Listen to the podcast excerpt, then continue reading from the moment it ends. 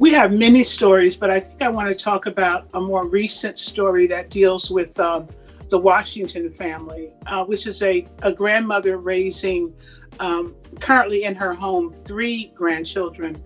Uh, but of her of her eight grandchildren, five of them were raised by her.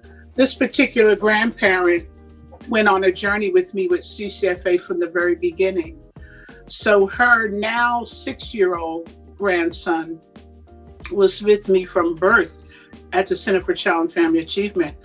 Hmm. The first um, sibling, I met him as a six year old, Joseph. And um, Miss Washington, as a parent partner, participated in all of our activities.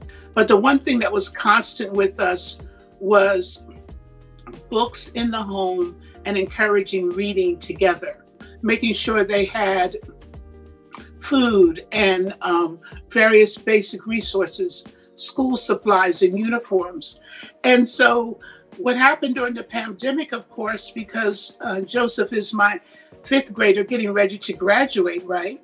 Mm. And our graduating students from that particular school, which is a part of our model, each graduating fifth grader gets a huge bag of books for the re- for re- summer reading, games, educational toys, hygiene items, a huge bag of things to say. We see you, we love you, keep learning.